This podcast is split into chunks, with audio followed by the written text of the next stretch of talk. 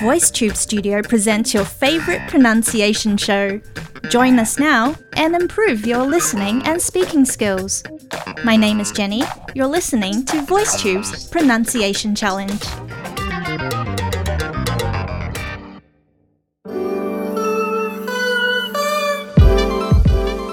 It seems like a simple equation effort equals reward. The harder you work, the more you earn. Like many others, I was brought up believing that no matter what you choose to do, as long as you work hard at it and don't give up, you will reap good rewards. What is your view on this? Let's have a look at our pronunciation challenge first.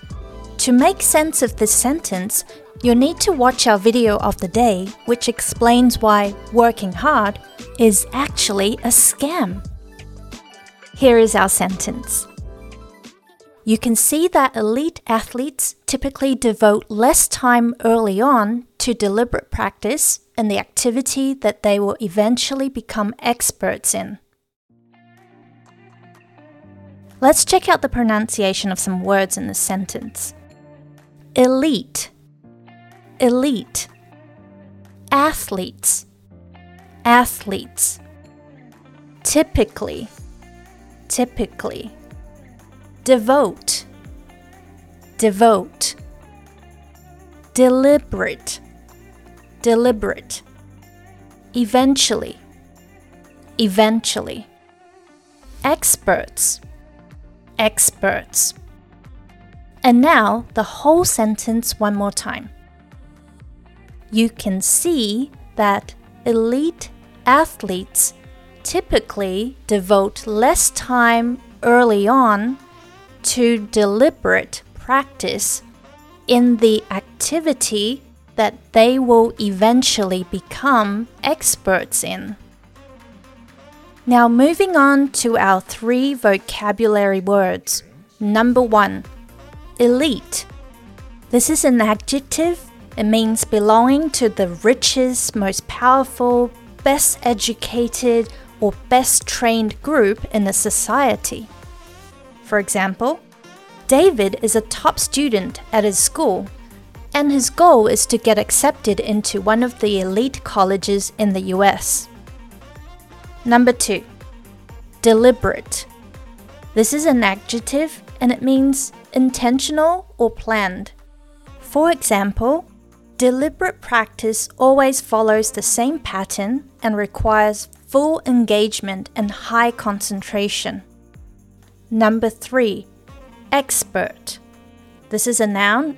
It means a person with a high level of skill or knowledge in a particular field. For example, we received some expert advice prior to purchasing our first real estate property.